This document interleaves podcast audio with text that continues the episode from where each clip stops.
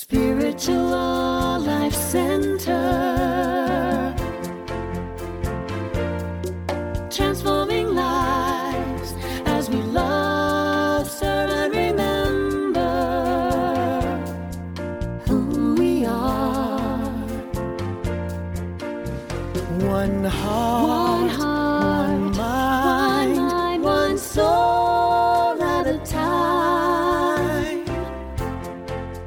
Greet you in the name of all that is good, all that is sacred, and in the warm and loving energy of this community, Spiritual Life Center.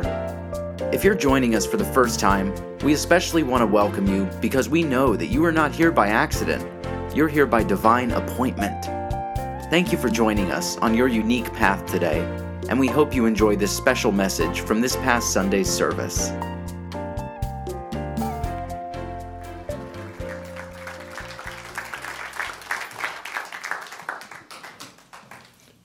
Ask, seek, knock.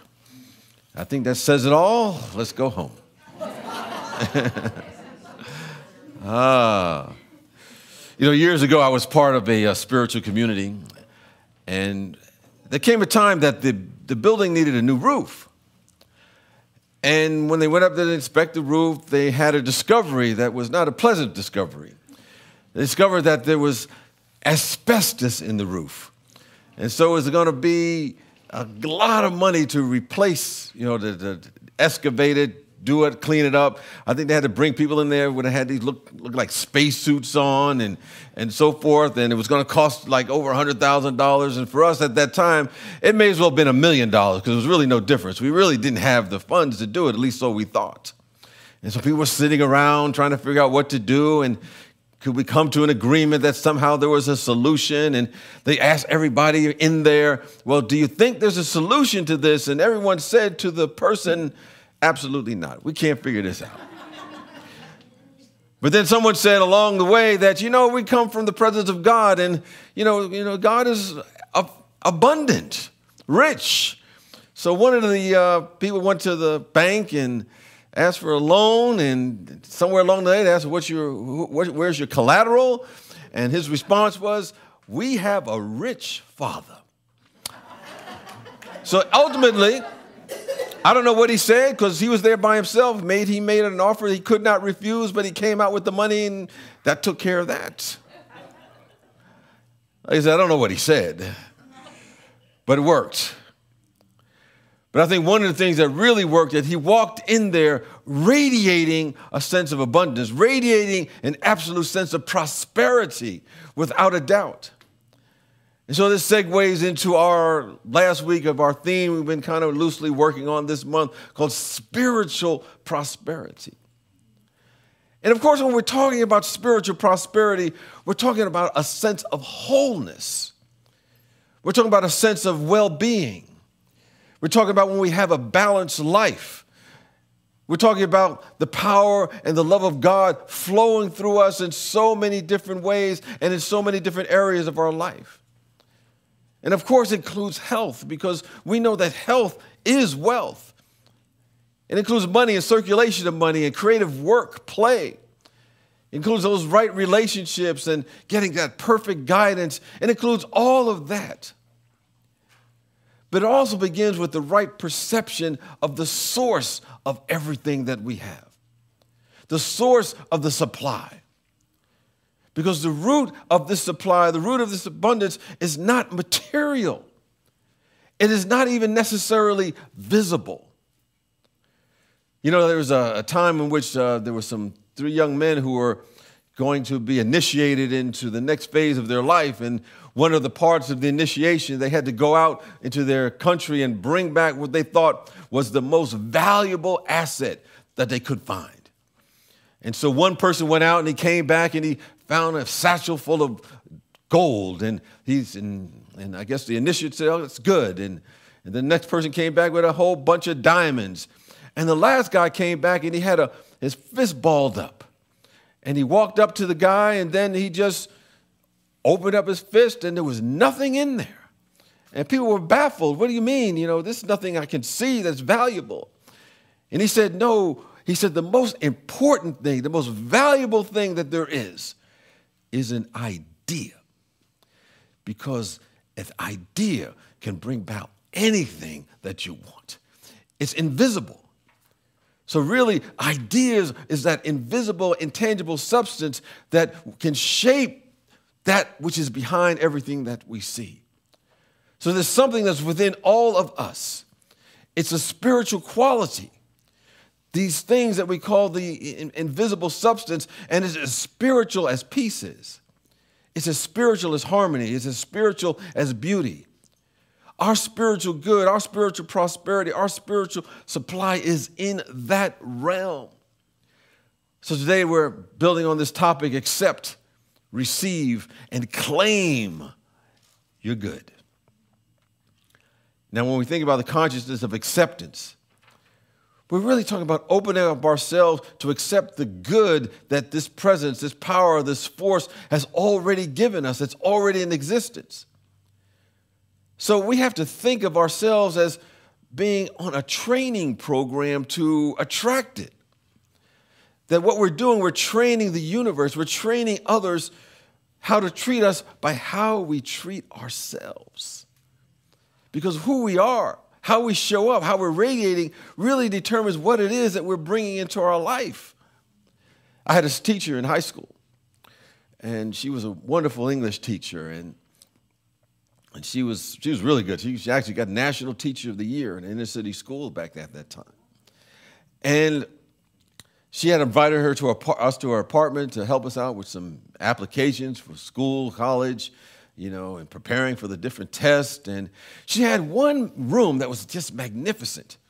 It was like it looked like it came from a mansion or something, and it had this beautiful decor and all these furnishings and paintings that she had gotten from different places. And I had one classmate, I don't know if you ever had a friend like this, they have no filter, they'll just say anything. he said, How could you get all of this and you're just merely a teacher? How do you get all this great stuff? And she said in a very you know, calm and polite way and very patient way, you know, all of this took time.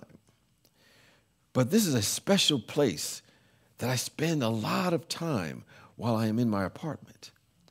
And therefore, I only allow the most beautiful things to come in.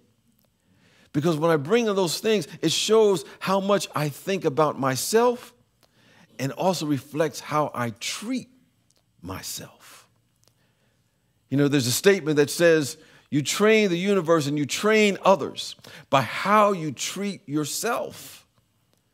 And to the degree we treat ourselves magnificently, then we have enrolled the entire universe in our training program as how we want to be treated. So we must begin to accept, I mean, accept on a deep level, on a profound level, that not only do we deserve the best, but we are the best as far as God has to offer because God did not make junk. God never made a spare part. God never made any mistakes. God never accidentally created anything, and who and what we are is the best as far as God is concerned toward us. So, as we begin to take time to treat ourselves well, that's how we begin to create a point where we begin to attract the same very things in our life. So we want to talk to ourselves nicely. Some people they don't talk to ourselves nicely. I don't know about you. Every once in a while, I'll be saying mess up, and I'll just call myself, "Oh, you idiot, you crazy person." You know, um, you know, I may not say that, but anyway, um, we say things to ourselves, and what we're doing, we're reinforcing a sense of lack and less than in ourselves. So we want to encourage ourselves. We want to love ourselves first. As someone says, we always need to be our own best cheerleaders. Because if nobody's cheering for you but yourself, then that's the best thing that you can always get.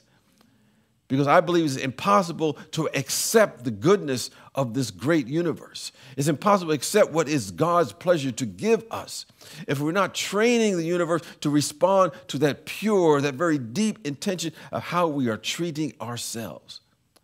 And I've come to understand, at least in my own experience and talking with others, it is not what we ask for, what we pray for in our life. It's really about who we are that determines what it is that shows up. How are we vibing in our life? So we want to say with certainty, I am the best that God has to offer as me. because God created me as an unrepeatable, magnificent spiritual phenomenon that has fullness of God right where I am. Therefore, it's my duty, it's my responsibility, it's my charge, it's my mandate to fully accept this presence, this love, this beauty, and let it shine as me. We want to remind ourselves on a regular basis I am an important to this grand scheme, this dynamic scheme of things. Therefore, I have to begin with me and treat myself magnificently. And when we do that, when we feel that, when we vibe with that, we have put ourselves in a position to accept the good that the Spirit of God has for us. Because if we're not being that, then we're blocking the good from coming to us. And when we begin to get to the point where we accept who we are, then what happens? We're ready to receive. We're ready to receive once we are accepting ourselves.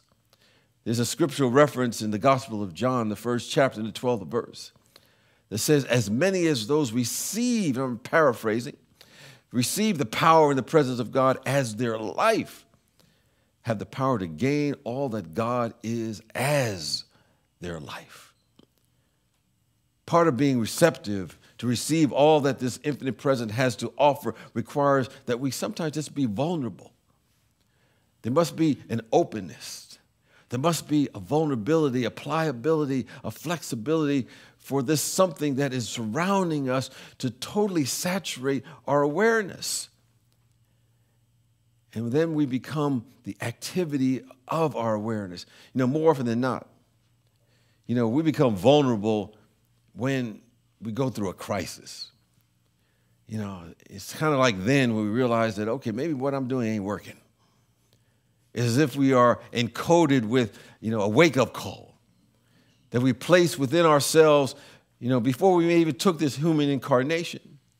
And maybe we said to ourselves, sometime before I step into this, this way of being, this dimension, if I kind of fall asleep, if I'm a sleepwalker in life, let me encode myself so if I get off track a little bit, if I fall into that low vibration of viewing life, if I begin to live somebody else's dream or fantasy, that a crisis will erupt and it will pull me right back into what I am.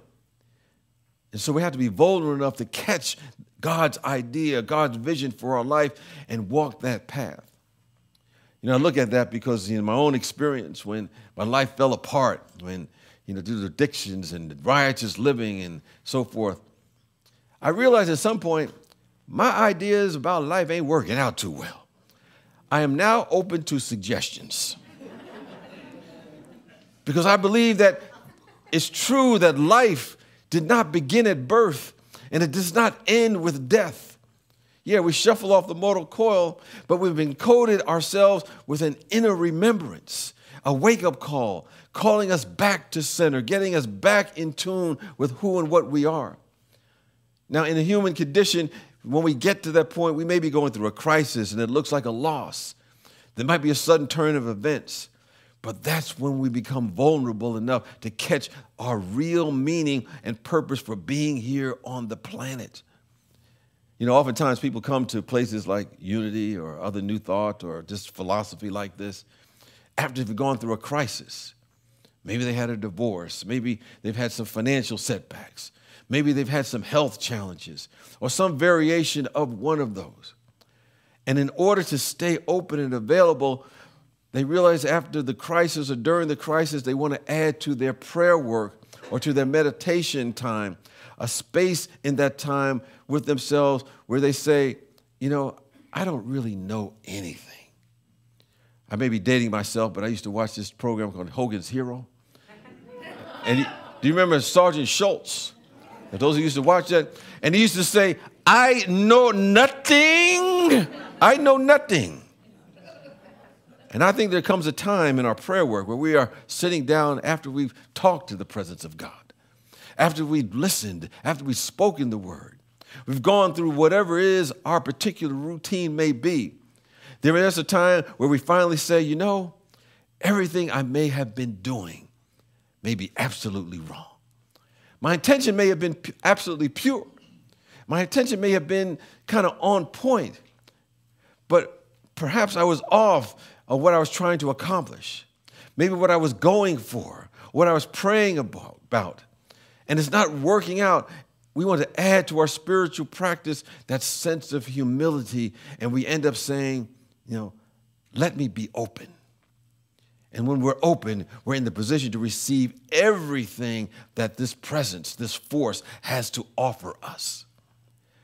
You know, I was at a conference once and, and they had some music directors there. There was one music director that had a had you know had one of these mass choirs and you know had award-winning music and so forth and it was just you know some magnificent work that she had done and someone asked that person well how did you do it and her response was i don't know and when you don't know nothing god can tell you everything there's people who know everything that, you know, they don't care. You really can't tell them anything. They're not going to really advance that much. Sometimes they're very dangerous. People say, well, I already know everything. I say, okay, well, nothing I can do for you. But she had an openness. She had a vulnerability. I don't know anything, God. Show me I'm receptive. So I think the first thing to do for when we begin to get in tune with this spiritual prosperity or abundance or whatever we want to call it we have to accept, but mostly we're accepting ourselves as being magnificent expressions of this presence and radiating that, vibrating that, because that's what shows up in our life. And then we have to be open to setting aside our preconceived ideas of how things should be and flexible enough to accept something that may be unexpected. And then we're able to claim our good. We can even use the word demand our good because we can place a claim or a demand on the universe that corresponds to the point where you and I have yielded to our purpose in life. I don't believe we can make a demand till we have yielded to why we are here. What is our purpose? Sometimes a lot of people want to demand the universe to do this or to do that. They want to have demand that all their needs be met. They want to demand that right and perfect person to show up in their life. They want to demand the abundance. They want this or that, but they're not in league. They're not in harmony. They're not in tune. They're not in alignment for the reason that they are here on the planet. And to the degree that we are living our purpose, whatever it may be. It doesn't have to be some grand, magnificent thing. There was a woman who, who was, all she did was help kids across the street as a crossing guard. And she had an influence on so many people in that community, from the oldest who had been there to their children to their grandchildren. And when she passed away, people came from miles around because of her impact. She yielded to her purpose and she was magnificent. I think to the degree that we are living our purpose, we can make any kind of demand. And we have to say that I'm the best that God has to offer. I just mean I need to make sure I know why I'm here. We just need to be committed to that vision that Spirit has for us. And whatever that recognition is, that whatever it is, you, we are operating at a high level of commitment. We're engaged with our heart and soul, and there's a tremendous amount of spiritual energy that is released that maybe up until that point is not released until we're committed to what is happening in our life. In other words, when we're committed, when we begin to go all in, even if we're committed and we're moving in the wrong direction, we'll be sidetracked. Yes. At some point, we realize we're not going in the right direction, but we'll be placed to go in the right direction eventually. But if we're not committed to something, oh, we'll drift aimlessly. The world will tell us what to do or what to believe about ourselves and we'll fall into the collective belief system that comes through the internet. God, don't do that. If you commit yourself to something, even if you're wrong, you eventually you run into a wall. It'll stop us. But the talent and the skill that you developed along the way, moving in that direction, will be used when you get in the right direction. I, thought about a, a classmate of mine when I was in college and uh, he, he was a good basketball player, but he never he was always on the you know he didn't really get to play. You know, he went to practice early, stayed late, worked out, studied the plays, really, really was all in. But he wasn't making any progress. And he was always not getting a chance to play. And he was going through his own existential crisis. He did all of that work and nothing seemed to be paying off. But he was big. And so, you know, the football coach decided to come to him and said, Why don't you come out and try football? He had never played before. But he did go out, tried football, and he was awesome. He didn't realize how good he was. But the whole idea is that all that work that he had done in going what was not his path was used when he got on the right path. So I understand that someone told me that when it's our will, we'll run into a wall. So even if we're committed, it's okay because we're redirected because we have that crisis. It'll wake us up. It'll get us back in tune with who and what we are, and everything that we've done along the way will be used to move us further. Because when we're in tune with who and what we are, it, the universe energizes it all. Whether it's our individual life, whether it's our business life, whether it's our spiritual communities, when we're in alignment with our purpose, this dynamic, inexhaustible energy sustains the effort. So even if we're moving in the wrong direction, there's an energy that is released anyway. And ultimately, that energy will come together maybe as a wall temporarily, and we'll increasingly get diminishing returns in that direction. But everything we've developed along the way will be used when we get back on track. The intensity that we develop, the drive, the courage, the tenacity, the patience, wherever we move forward, all of that we've acquired will be developed and used when we're right on what path that we should be. And we move from our potential to the actual expression of why we are here. And then God will use everything that we've developed for the purpose. You know, when we're in league with that idea that God has for us, whatever that vision that is there for us. And we all have it. We just may not know it at this moment. It's always there, but we just go for it and begin to have it revealed to it, to us. The best God has to offer is concern begins to express itself through us. And when we begin to get in tune, then we can demand anything. We can demand that peace be the order of the day. We can demand that abundance flow through us like mighty rivers. We can demand that we're showered and surrounded by the loving presence of God in the form of people, in the form of companionship, in the form of partners, all of our needs being met. And with authority, we can command the winds to cease. And we're talking about the winds of negativity, the waves of lack. We can utter a command, and being in league with that command, it will respond to our voice it will respond to our word.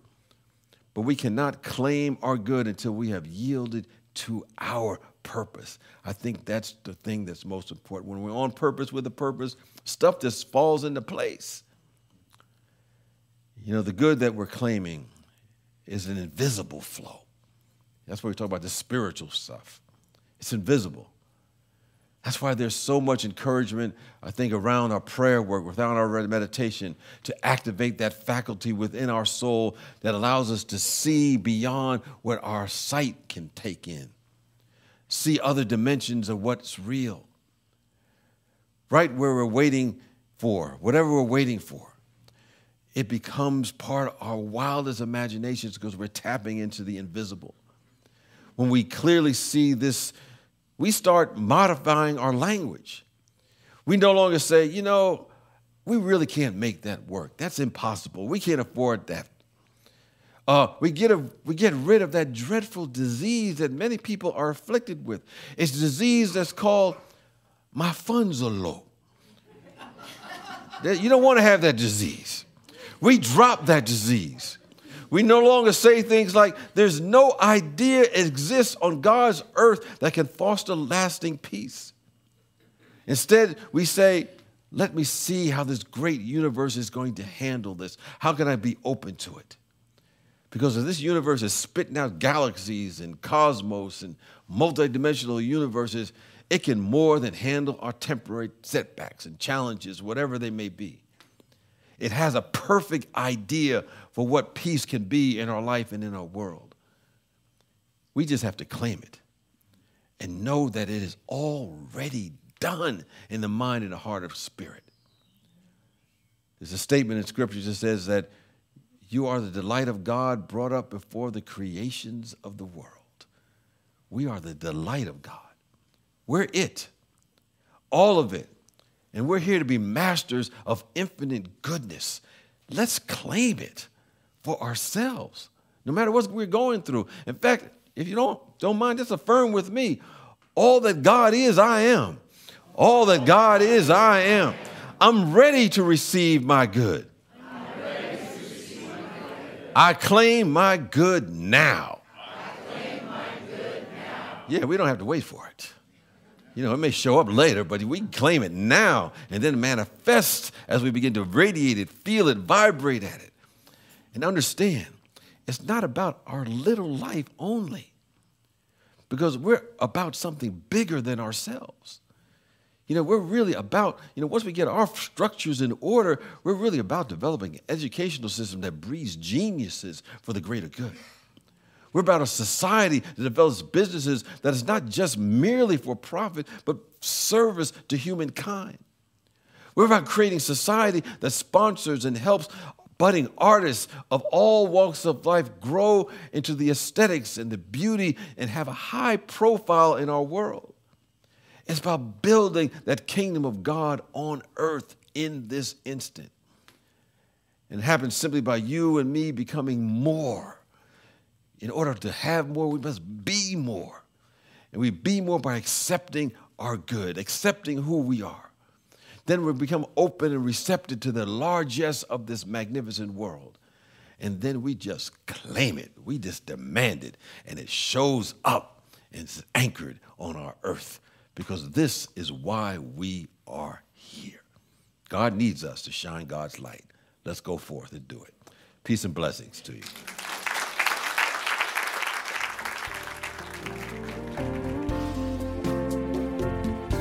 We are grateful for the opportunity to share with you today and hope you've taken something from this Sunday's message.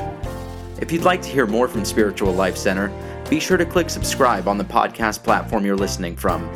You can find out more about our community on our website at www.slcworld.org. We look forward to being a part of your continued spiritual journey. Wherever you are, God is, and all is well. Spiritual Life Center. Transforming lives